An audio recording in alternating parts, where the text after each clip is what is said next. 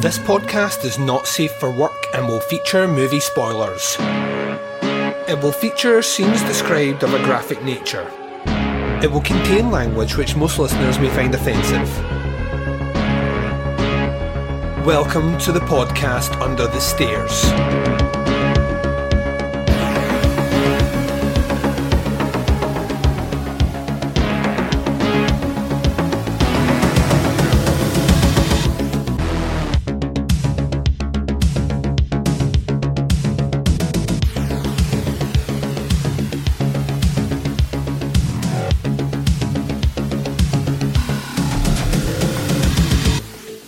Hi, everyone, and welcome to the podcast Under the Stairs. This is our Italian collection series of reviews from 88 films looking at disc number 22. I'm your host, Duncan McLeish. Welcome to the show. So, here we are, end of the week already, and what a week it has been. This is your fifth episode this week. How I have managed to get five episodes out this week is beyond me and yeah, it's just gonna get worse next week. Um, I think my brain is a bit sketchy, but I think there's six planned episodes next week. So yeah, I keep wanting to say five, and then I think it's seven, but I think it's six. So there's one day off next week, but I'm basically here to entertain you through December. I'm going to keep you busy, keep your mind busy, so you don't have to listen to Mariah Carey play "All I Want for Christmas Is You" for the 17th million time sitting there, and obviously to save you from the apocalypse, which we all know is out there. Last Christmas, just on loop forever, ladies and gents. No one wants to be around when Whamageddon starts. You understand what I'm saying? Whamageddon is the end of us all. So, yeah, this is uh, this is us round out. What a great week it's been. I'm I'm having a ball uh, at the moment doing all these reviews, and uh, I, I can't wait to talk about this week's one. This week's one specifically is oh the most glorious clusterfuck I've seen in a while. So yeah, we're going to be discussing um, Massacre in Dinosaur Valley. It's this number 22 in the 88 Films collection. We'll be doing that after our first break. But yeah, I hope everyone's doing really well out there. This month is always a month where we just get so much shit on our plates to try and consume and get through. Um, if you're myself, you've now officially finished up from work I'm not back in now until December the 31st, which almost feels criminal. But yeah, so I've got I've got a couple of weeks off. Um, the call of Red, Red Dead Redemption 2 is strong. Uh, I only finally sat down and played essentially about 20 minutes of it last night.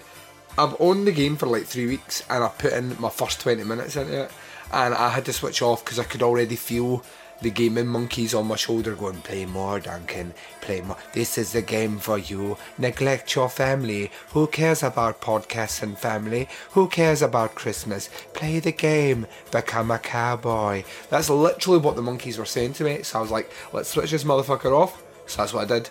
Game went off and I will play it tomorrow when I have a lot more free time in an empty house. Uh, so yeah, uh, a couple of weeks off a, a, broad plan of podcasting leading us up to Christmas Eve when we take two weeks off, and I can't fucking wait. I think we have surpassed maybe. I think we've uh, the output this year has almost been double what we did last year which is kind of nuts. But next week is is like the pièce de résistance of diversity. We kick off tomorrow with the Christmas horror movie as selected by you guys out there. I'll be joined by Ryan Lewis and we'll be discussing Jack Frost.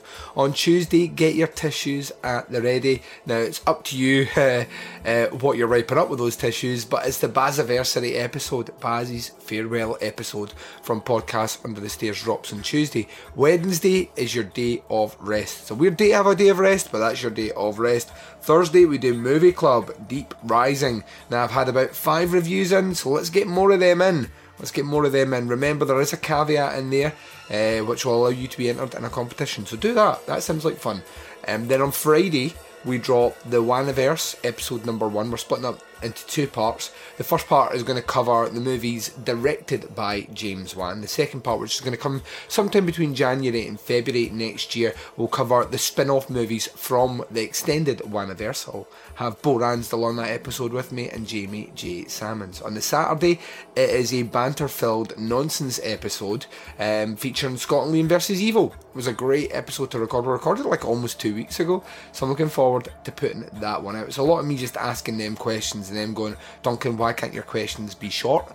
Like maybe a sentence instead of a rambling two minute soliloquy into nothing. Um, so yeah, so that's coming up on the Saturday, and then the Sunday you have a little bonus review of all the creatures were stunning, which has just made its way to Shudder, and then Monday is Christmas Eve, so you get our Christmas Eve horror commentary. Now I say I blanked it because I was going to say Christmas Eve Christmas Christmas horror commentary, but you guys chose Orca this year, which means there ain't no Christmas in that. So that is what's coming up then.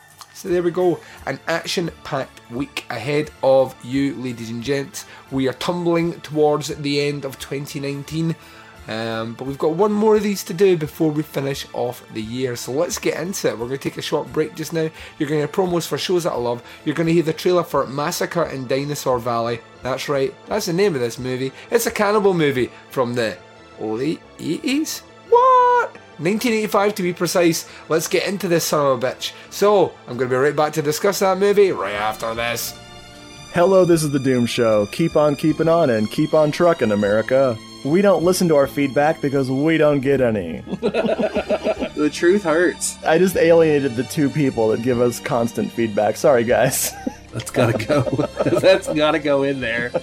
So on the show, uh, we talk about giallo movies and slasher movies and cult movies. Sometimes we even talk about Cameron Mitchell and his movies.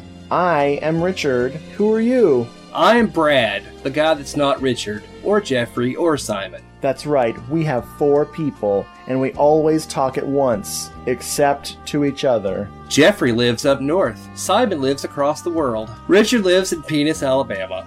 Hello, This is the Doom Show is a proud member of the Legion Podcast Network. Check out the other shows on legionpodcast.com. You can check out more Hello, This is the Doom Show at hellodoomshow.podomatic.com or at doomedmoviethon.com. Check for our Amazon exclusive Hello, This is the Doom Show cookbook. Do you like hot dogs? we got them. Do you like mac and cheese? We got it. Do you like cheddar? We have it. Actually, we don't. No, no cheddar. Just Colby. Colby Jack. Hello, this is the Doom Show. We never gave up on you because you never gave up on us. Wow.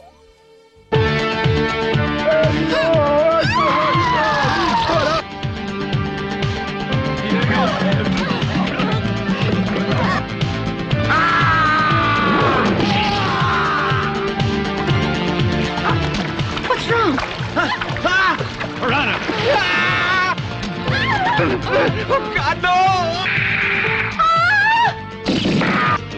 Cow. Now we're going to have every Aquara in the territory down on our backs.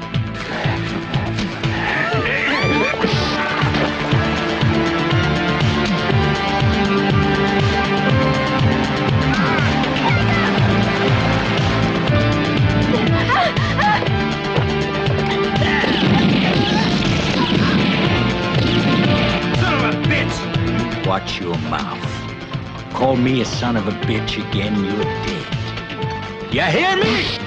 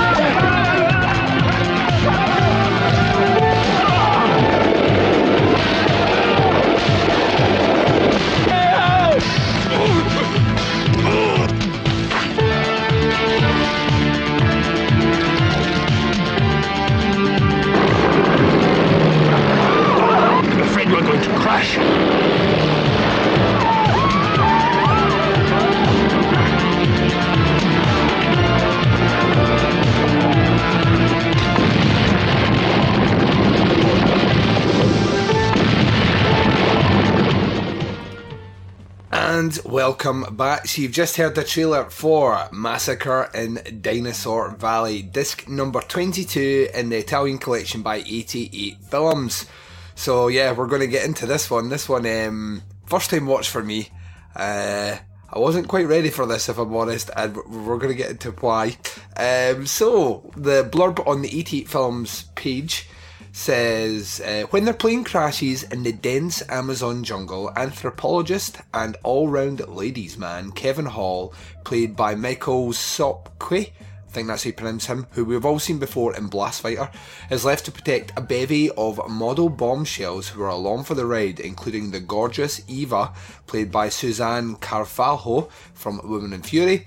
And on their journey back to civilization, they battle the harsh elements of the Amazon and cra- clash with terrifying jungle creatures, not to mention a run in with local slave traders. They eventually find themselves deep in cannibal territory and fighting to save their skins.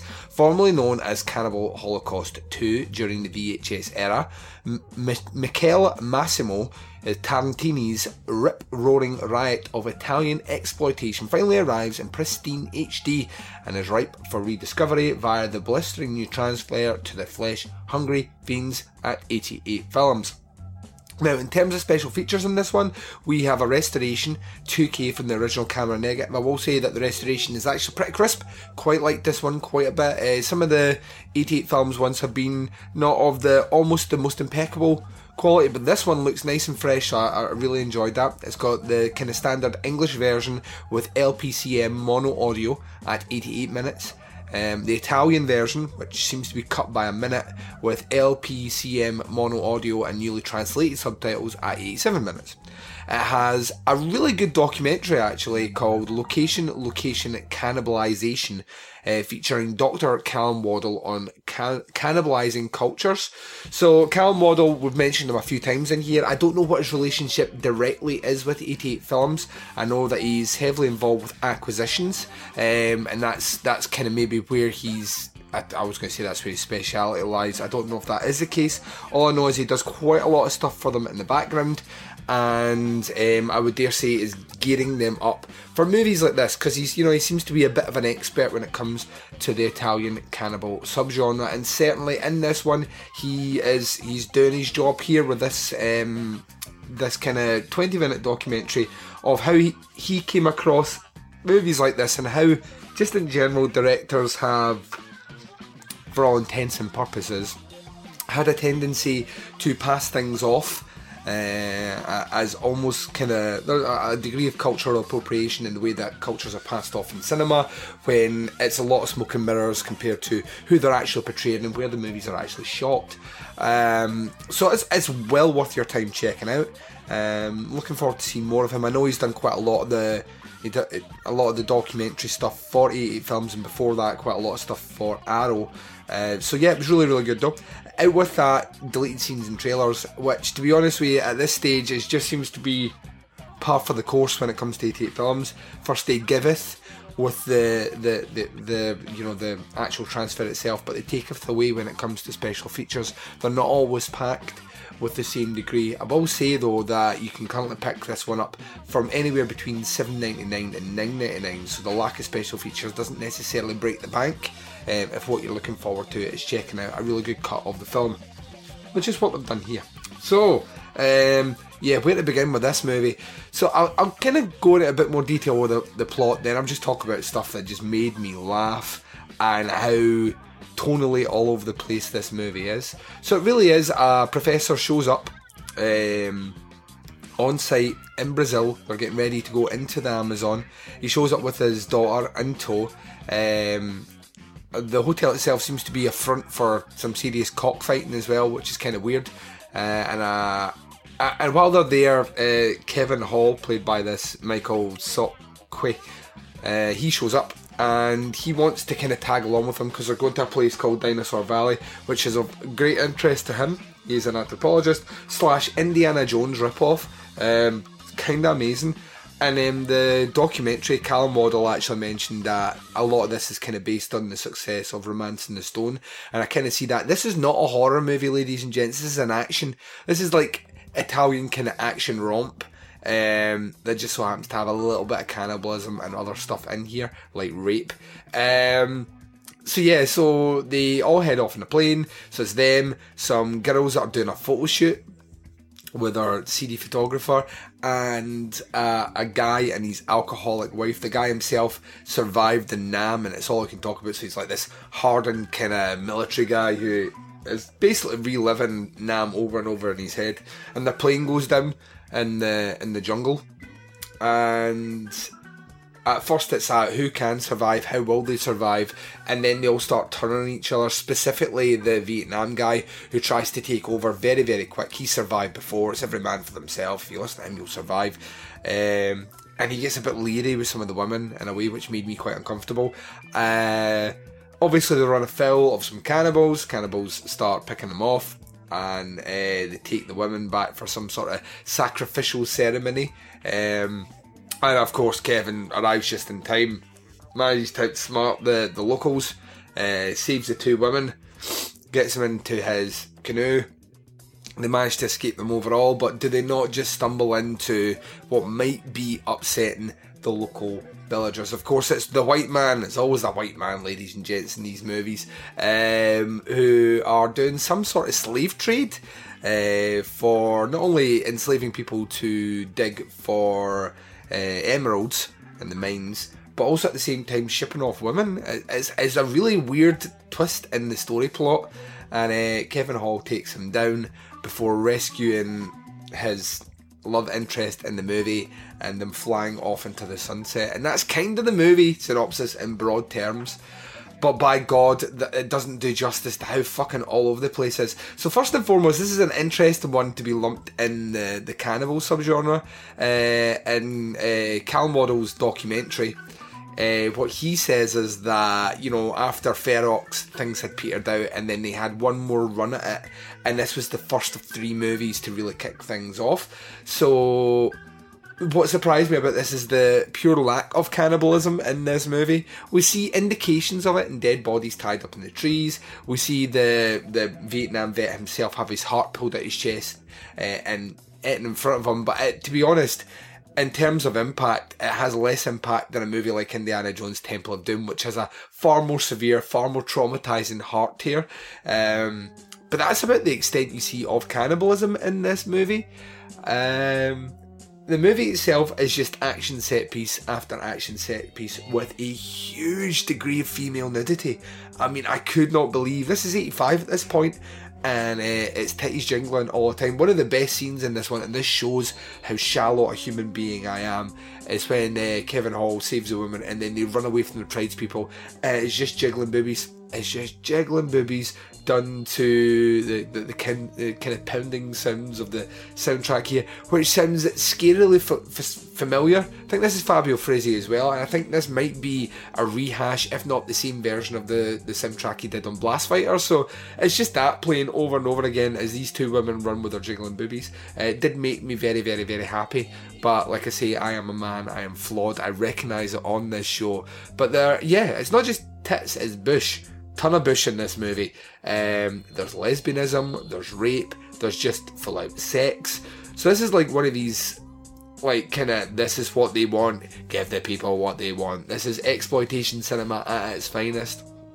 Somewhere in all of this, so this tribe people have embraced this idea of Dinosaur Valley, and one of the best bits in the movie, and I kind of feel like the we wait too long to get into it, and we don't spend enough time I'm conjuring up their their god, I think, who's really just a guy wearing a. It looks like a Stegosaurus or a Triceratops skull on his head, which couldn't be right because that would crush him with the weight.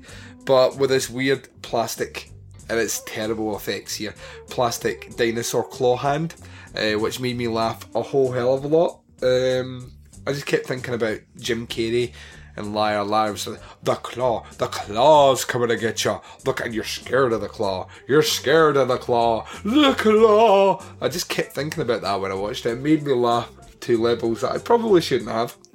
Um, but yeah, I, when it comes to this movie, I was talking about things that made me laugh. So, jiggling titties aside, uh, some of the dialogue in this is horrendous, and the fight scenes awful. I mean, we're, we're talking about like 1950s style fight scenes here. You know, a punch is about maybe a meter away from someone, but they get hit.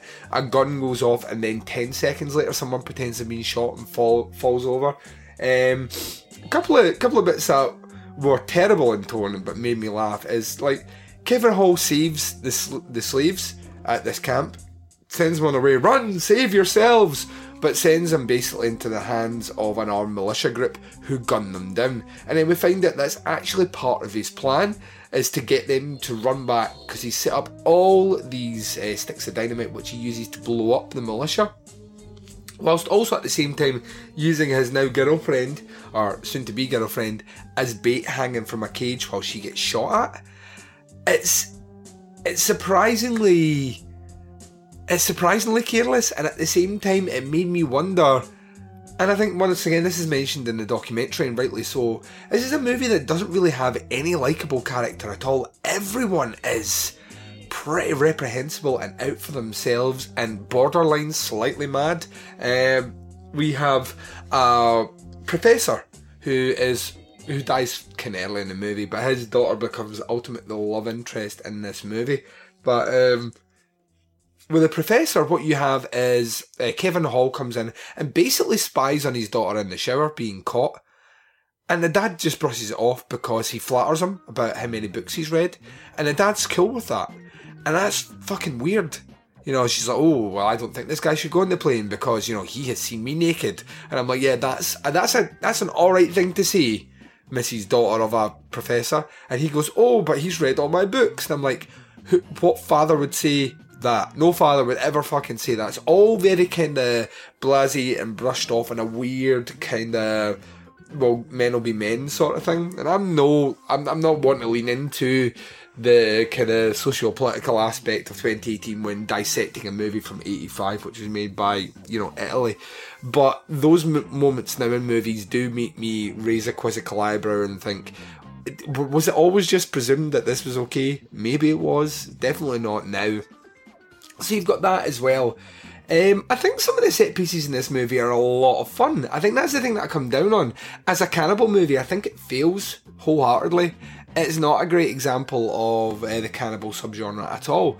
Um, it's moved so far away from it, it, it's kind of funny. It is at times poking fun at those movies, but in a way which also almost feels accidental. I would be surprised um, uh, if Michael Tarantini was actually conscious of what he was doing or whether or not this was just incidental and actually quite apt. But I, yeah, I don't think that's the case here at all. I think what you actually get in this movie is this idea of we're going to do, um, you know, this kind of romancing the stone sort of Indiana Jones esque sort of rip off, but we'll not get financing for that, so maybe we'll get financing if we put some cannibal stuff in there, but it's going to be the bare minimum, and it's going to be all the stuff that you've seen before, but kind of watered down. And people will be alright with that, and I think that's where the movie falls for me. It definitely feels fun in places, at other points it kind of feels troublesome. Um, it zips along at quite a quick pace, it's about an hour and a half, it feels like an hour long movie, to be honest with you. Um, I think there are some, some scenes of animal kind of cruelty or animal death. I don't know to what extent all that is actually accurate, if that is animals really dying, or if they've at this point changed it. If it is, it's minimal and the camera hides it well. Not that I'm saying that that gives it justification to be in the movie, because it doesn't. But at the same time, I would flip on that and say that if it isn't, then they actually did it quite cleverly. Um, I think as well there are certain scenes which work surprisingly cheesy that I now have seen ripped off in other movies. One in particular with a piranha that gnaws at a leg, um, which you know if you've seen something like Piranha 3D, which we've already discussed this month, weirdly enough, uh, the effect is very, very, very similar. Um, what made me laugh about that scene is it appears to be one solitary piranha that has done all this damage, which doesn't make sense. And two, if this was a infested area full of piranha, well, they are happy to not only throw a body back in there, which is bleeding, which would just attract them, and there doesn't appear to be any action after that, but are two quote unquote heroes, maybe, jump in and have a fight in the same piranha infested water with no trouble at all. So, like there's a scene in the movie where someone gets attacked by leeches, but no one else does, and they've all went through the same area. Um, the the Vietnam guy very quickly abandons his wife in quicksand. Um, he said, "Yeah, there's really no nice character in this movie at all, and it makes it quite difficult for the kind of tongue-in-cheek A-team ending that this has, with the one-liner, the wink at the screen, and the, the you know the the helicopter flies. In fact, this movie finishes with one terrible, terrible, terrible joke, one-liner joke, um, and it almost feels like a wink at the audience. And I don't know if the movie itself justifies that." So when talking about it, it's a weird one to talk about. The score, like I say, seems like the Blast Fighter score just reused, and I think it probably is. From the limited research I could find out about it, I think this is just a, a reused Fabio Frizzi score. So that's not great. Uh, and it says maybe a lot about where we are in 85 and where budgets are in 85 that we don't have the money to be shelling out on all these different projects anymore and things are starting to wind down in Italian cinema, so that's fair. Um, I think as well, what what you have is like ropey dialogue, um, some sketchy characters just in general. The effects are still handled quite well. The gore effects are done really well actually. So you have that aspect which I think works, but. Yeah, it's it's a weird one. I, I would be lying if I didn't say that I had fun watching it. I totally had a blast watching this movie, but it is not a good movie, and I recognise that it's not a good movie. So when it comes to grading, it kind of puts me in a bind here because I want to say that I want to score it higher because of how much fun I had with the movie, but I'm going to be realistic. This is a three star movie. I liked it. Um, my experiences while watching it felt like I really liked it, but realistically, when it finished, I liked it, which is surprising. I thought it looked really cheesy. What I will say, and it kind of upsets me a little bit, is the cover art for this is fucking amazing. And had this movie given me everything in the cover art, I would have been over the moon. But sadly, the giant crocodile is actually a tiny crocodile. The kind of vulture esque pterodactyl like creature is not really that. And um, the, what they did get right is there's a whole lot of Tata on display.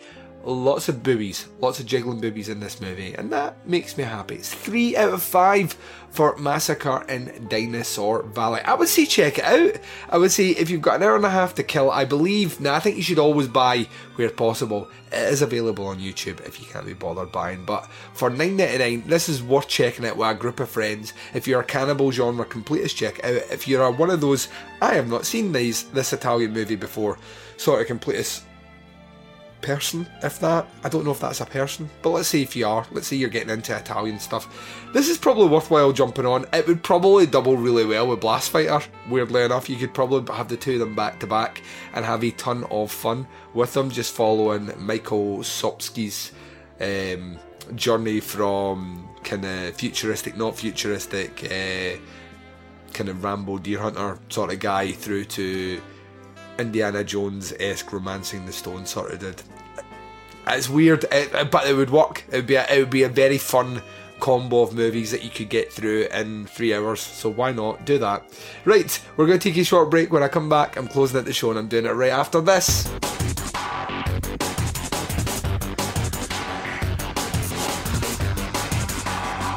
You're listening to the podcast Under the Stairs. And you've been listening to the podcast Under the Stairs. This has been the 88 Films Italian Collection series of reviews looking at disc number 22, Massacre in Dinosaur Valley from 1985, directed by Michael Massimo Tarantini. Uh, yeah, coming up in the new year, because this is the last one for the year. Believe it or not, we got through 22 fucking movies this year. That's kind of incredible. And knowing that we did one every two weeks, that means that we've been doing this series for 48 weeks out of 52. So that's kind of amazing. Well done, folks, for joining me. Hopefully, you've been going through these movies. I know my good buddy Andy Clark has been. He always does with these ones. And we will continue this freight train right into 2019. Uh, the first episode will come out, let me think, it'll be the end of the first week of January. And we'll be looking at disc number 23, which is Animaga. Animaga. Enigma. Enigma Animaga. I can't pronounce it because there's an AE and that throws me. I think it's Enigma, so let's just go with that one. Um, directed by our buddy, it makes me happy to say it again, Lucio Fulci. Lucio, how much I love you. When I think of you, my heart goes Fulci. Um, that's a terrible thing to say. But uh, yeah, Lucio Fulci is returning back with Enigma. Um, this one cannot fucking wait to watch it. Uh, I've not seen this one either. It was originally on a list of things to do for uh, the side podcast Chronicle, and we never got that far with it. Season 3 looks like it's doomed to never happen, uh, but this was listed in it because I'd never seen it before. So let's see what it says on the blurb on the page. It says When a group of popular kids at St Mary's College play a cruel prank on an unattractive school weirdo, Kathy, they leave the poor girl in a permanent coma. When beautiful new girl Eva, played by Lara Lamberti from A Blade in the Dark, arrives at the school, she's given Kathy's old room, and it isn't long before strange occurrences are afoot and bodies are piling up. Kathy has possessed Eva and is using her as her pawn in her quest for bloody revenge. From the godfather of gore, Lucio Fulci, comes a gross out classic that features some of the, mo- the maestro's most memorable late career set pieces, including a grotesque death by snail scene that, once seen, can never be unseen. Rediscover this underrated gem today as Aenigma makes its HD debut from a beautiful new 2K master commissioned by your friends at 88 Films. Now, excited about this one because we have some shit on this disc. Bitches, we have a restored 2K from the original camera negative. We have English LPCM mono audio. We have Italian LPCM mono audio with newly translated subtitles. And we have Aenigma Fulci in the 80s. Feature length documentary looking at the twilight period of Lucio Fulci's legendary career, featuring interviews with Claudio Fragasso, Antonio Bido, Michelle De Angelis, Massimo Antonio Galeghi, uh, Antonio Tentori, and more. It's 77 minutes long, which means that is a whole lot of masturbation for me. Um, original trailer also has the Italian opening titles and closing credits. Can't fucking wait for this one, and that one will be coming up real soon on the podcast under the stairs. But like I said at the start of this episode, tons of content coming your way, ladies and gents. We are closing out this week of five episodes. We are jumping into a new week of six episodes, and then one episode the following week before we take a little break for two weeks over the Christmas and New Year period. I hope you're digging the content we are putting out. There's a multitude of ways to check out podcasts under the stairs as always I say come across and check us out on Apple Podcasts. Subscribe to the feed that way you get the shows as and when they drop and access to the entire back catalogue of Teapot's content. Do not stop there, leave us a rating and a review. Ratings are super important. Five stars for example, the more of them we get, the higher up the iTunes charts we're pushed for new listeners to come across and find the show. Reviews are the best way to support what we're doing under the stairs. It really, really is. I can't stress it enough. It takes seconds for you to do. It means the world to us. It promotes the show in a way where people can see what you think of it, and you never know, they might have the same disposition as you and want to come across and check out what we're doing as well. You can check us out at Stitcher Smart Radio, SoundCloud, Google Play, and the TuneIn app. Still working on that Spotify. Still working on Spotify. We'll get there, ladies and gents we will get there. Come across to our website, it's teaputscast.com. You can click the merch tab there or go direct to our merch page, which is teaputscast.bigcartel.com. And over there, you can experience the joy of owning a podcast under the stairs t shirt or maybe a little enamel pin. All that money comes back to support what we do under the stairs, gives you something kind of cool as well. I'm all about trading your cash for goods and that cash helping us. So that's the way it works. So it's almost like capitalism gone right. I'm just saying. Just saying. Um, you can also check out the show on our social medias. We have two pages on Facebook. We have a group page, which is a community page where people chat, interact, post things they're watching, post things about the show, what they're looking forward to, memes, polls, you name it, it's all over there. It's uh, facebook.com forward slash groups forward slash teaputscast. If you're not interested in that, all you want to know is when the shows are dropping and maybe see the occasional live stream or two, join our Facebook page.